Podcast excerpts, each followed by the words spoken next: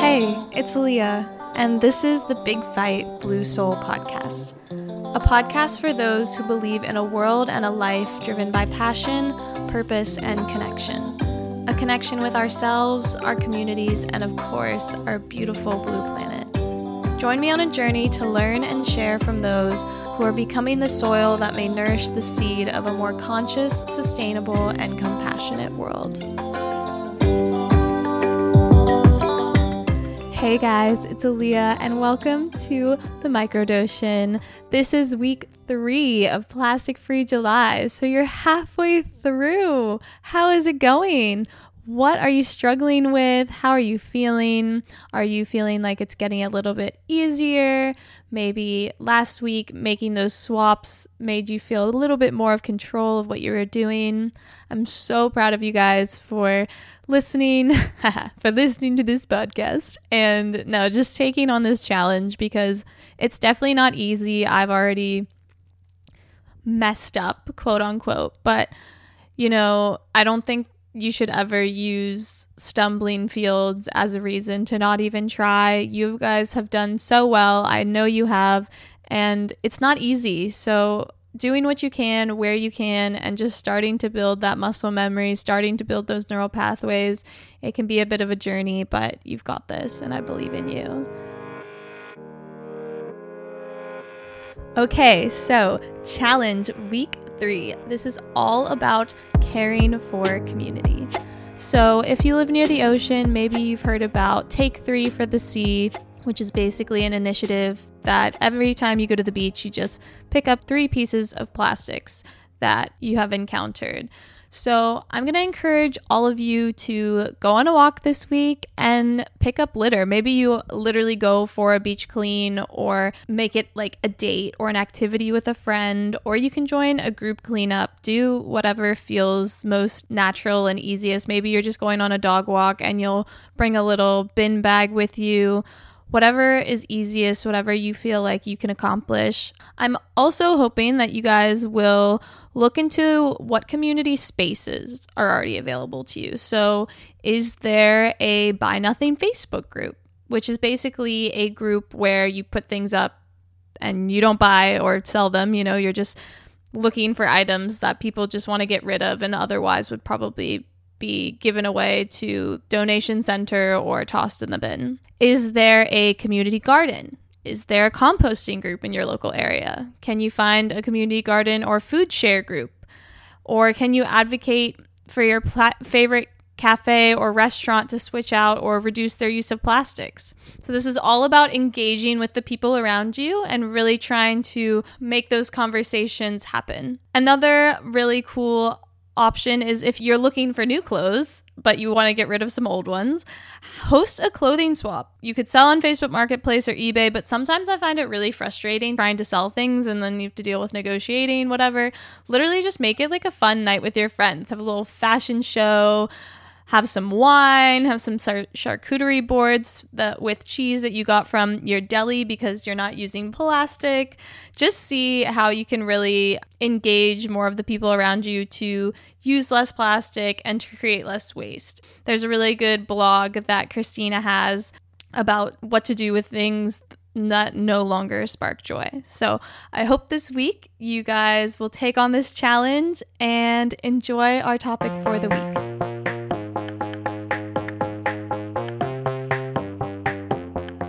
Seven years ago, I can't believe it's been that long now, but a video went viral of a turtle with a straw stuck in its nose. And it kind of became this catalyst for the impact of plastic pollution in the marine environment. But debris might not be the only thing that marine creatures and humans should have to be concerned about. So, plastic research has exploded since then, with marine scientists investigating more than just the volume of plastics that are out there today, but what the increasing exposure to plastic might be actually doing for the health of marine animals, the ecosystems, and for humans as well.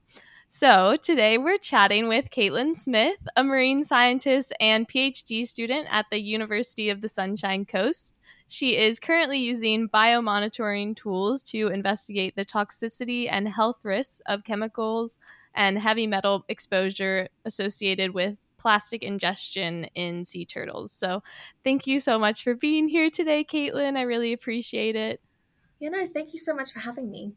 Obviously, the turtle straw video brought attention to how much plastics and other debris are polluting our waters on a physical level. We can see that movement from land to rivers to oceans, where much of it gets taken by currents and can often send it far out of sight and from its original location. What are some of the other major dangers associated with plastic debris besides just straws getting stuck in turtles' noses? Absolutely. And that video was such a, a catalyst for um, just the general public being aware of the issue in the ocean as well. But yeah, it's not just ingestion that we're concerned about anymore. I mean, yes, plastic bags and single use plastics are an issue and they do cause things like um, blockages in your gastric system, cause things like septicemia, and uh, that can lead to organ failure. But when we take it back to when the plastics were originally created on um, an industrial level, um, there's a lot of chemicals such as um, plasticizers and phthalates that are added to the plastics that make them um, durable and flexible, but they also make them a lot more toxic as well. And so when these start to break down to the smaller microplastics, those chemicals start to leach from within the, the inside.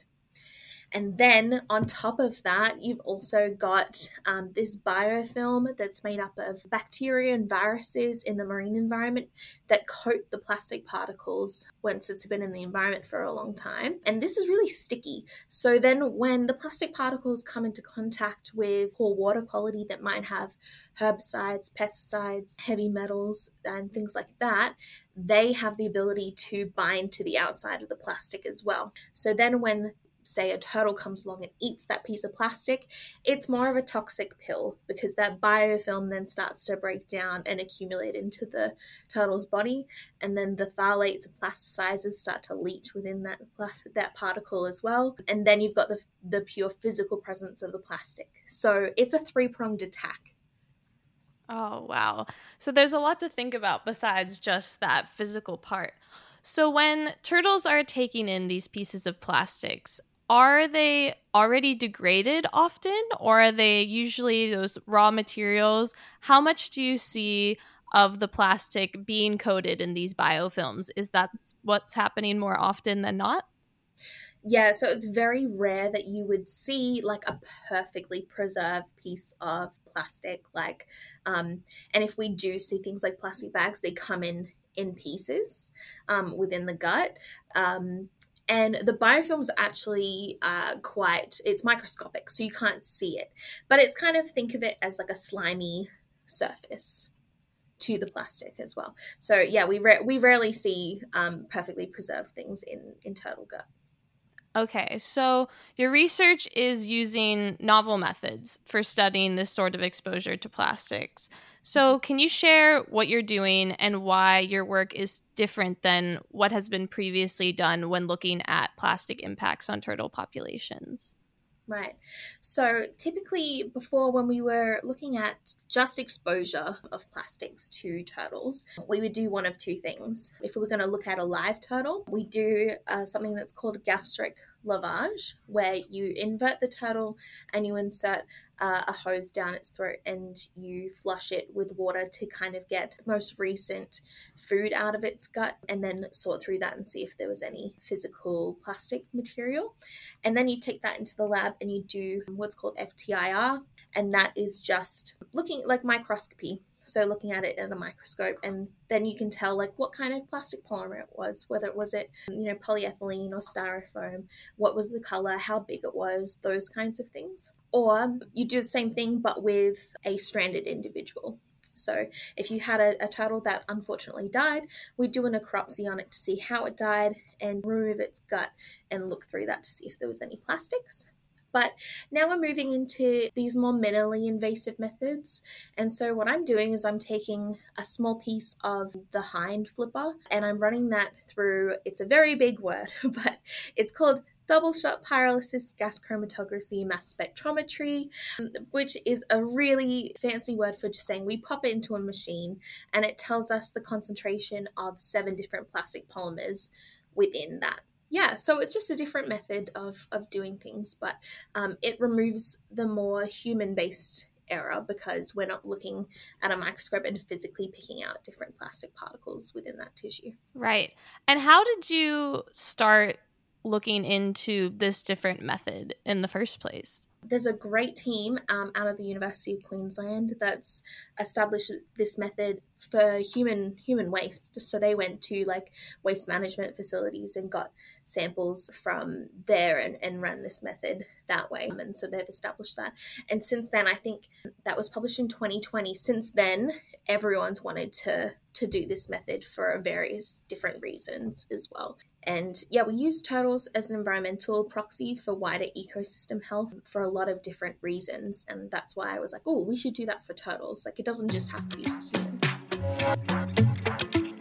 So you're looking at these the cells of the turtles. So you just said they're a good proxy for wider health, but why do you think that they're a good representation for human populations as well with their exposure to plastics mm-hmm. potentially? That is a great question.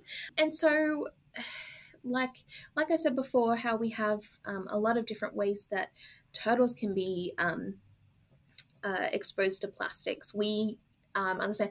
I'm I'm sitting here, like you know, drinking out of my metal bottle, but it does have a plastic lid to it, and I'm exposing myself to plastics right there as well. You know, it's scary. Plastics are in the air that we breathe, they're in the food that we eat, they're in the water that we drink. They're really ubiquitous and unavoidable at this point in time.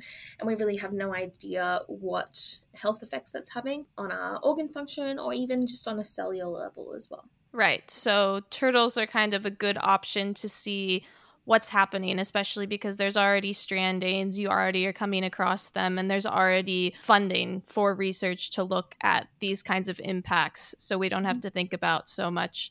I'm sure there's been studies done on humans. There was one that ca- there was a paper that came out last year that you had mentioned before. Yeah, I mean, uh, stuff of nightmares, really, that they found microplastics in fetuses and, you know, embryonic embryonic fluid, which is really crazy that we're exposing our, you know, unborn children to these impacts before they're even in the outside world. So it's it's definitely an interesting topic. What is most concerning to you about the impact of chemicals as you've conducted your research? Um, as time goes on, I look at how different chemicals react together and form more synergistic impacts. So it might not just be one chemical that's doing the damage, it could be a whole range of them working together and so, yeah, you have like this compound mixing effect that is causing a lot more damage. Okay. So, what does it mean when you're finding these chemicals in the external tissues of the turtles? Are there like some specific parts of the plastic that just like you were saying before leaching through the different organs and are some of the plastics worse than others or are they all equally bad? Mm, that's a that's a great question as well. I don't know if any uh, particular plastic polymer is worse than another.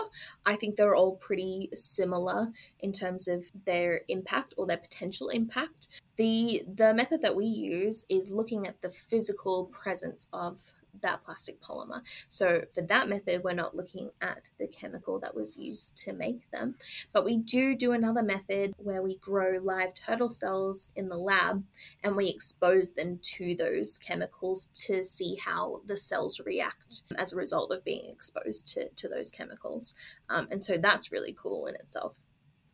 Yeah, what are some of the interesting, I guess, results or just trends you've noticed since doing that kind of work and exposing the cells? Is it more of a long term reaction or do some things happen immediately?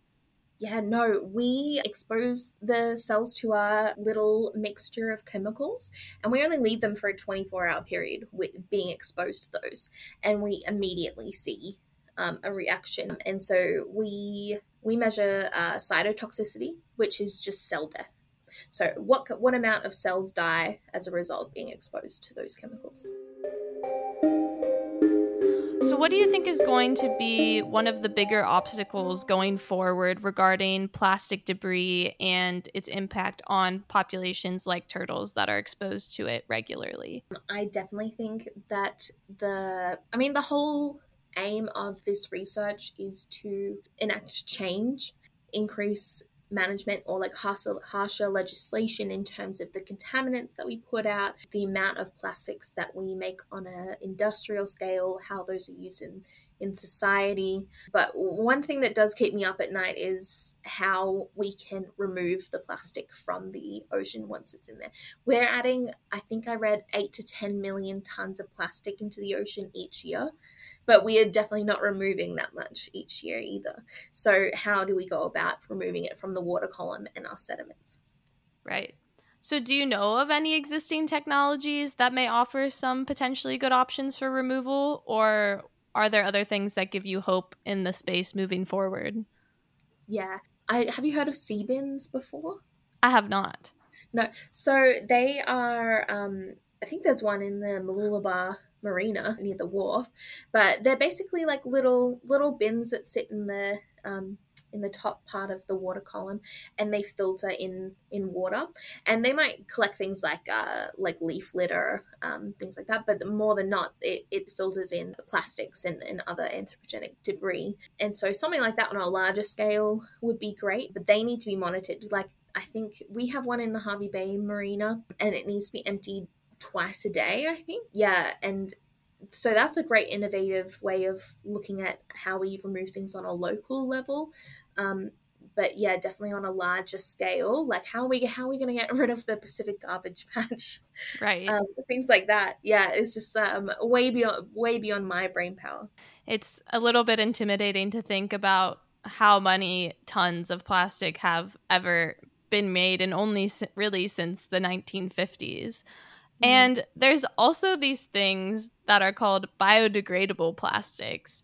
And I'm pretty sure it's just a greenwashing tactic, but what does it mean and what do you know about it? Yeah, biodegradable plastic is definitely a contentious topic. I think if done well and done properly, it's a, a great innovation.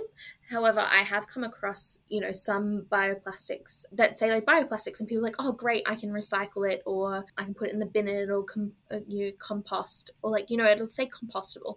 But that means like you can put it in your compost at home, or an industrial compost, um, which a lot of people don't know that they can access in their local area. Yeah, so a lot of those biodegradable plastics have caveats attached to them that aren't advertised. And so they end up just going into, uh, you know, landfill. I do think that, yeah, it, it is a bit of a contentious topic as to whether or not they're useful or not.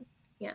So are bioplastics made from plants and that's why they have like the bio in front of them or are they still just synthesized chemicals that are more easily broken down and that's why it has the bio in front of it yeah, I think the majority of them are made up of polymers that are broken down by sunlight. And uh, so they'll, they'll break down that way. But I still think that there's not a lot of research that's gone into them to make sure that they don't just degrade into the microplastics um, and, and exist that way. Um, I don't know if the the majority of biodegradable plastics, I don't know if they, um, you know, degrade into nothingness. Like it always has to lead to something. Right, exactly. Everything can't be destroyed and just exactly. disappeared.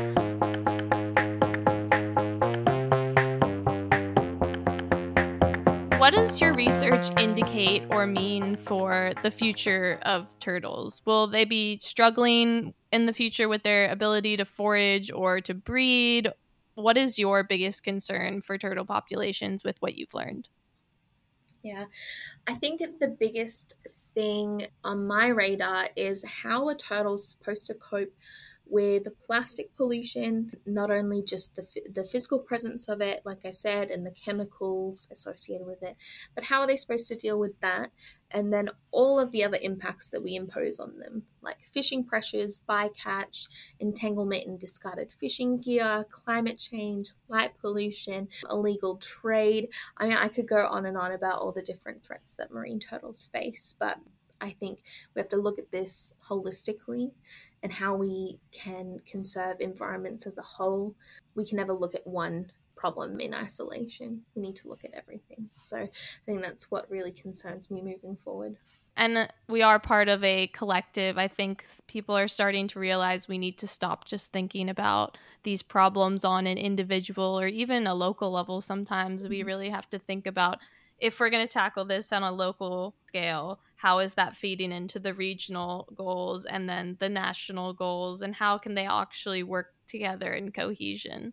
So, I guess now that you're at the tail end of your studies, what do you do next with this knowledge that you've gained?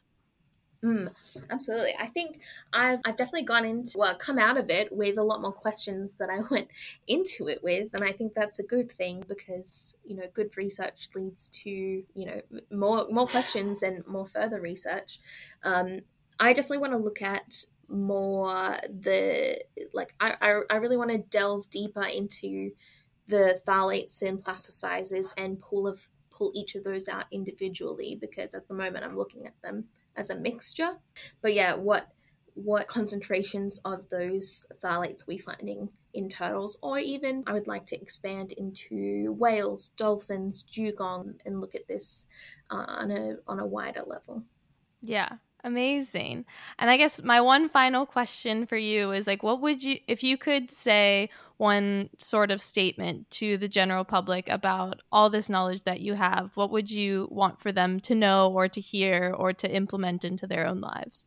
I think everyone that's listening to this podcast is obviously very environmentally minded and would have some idea of why this was going on in the first place. I would definitely limit the amount of plastic that you're obviously using on a day to day level. I know it's so hard to avoid.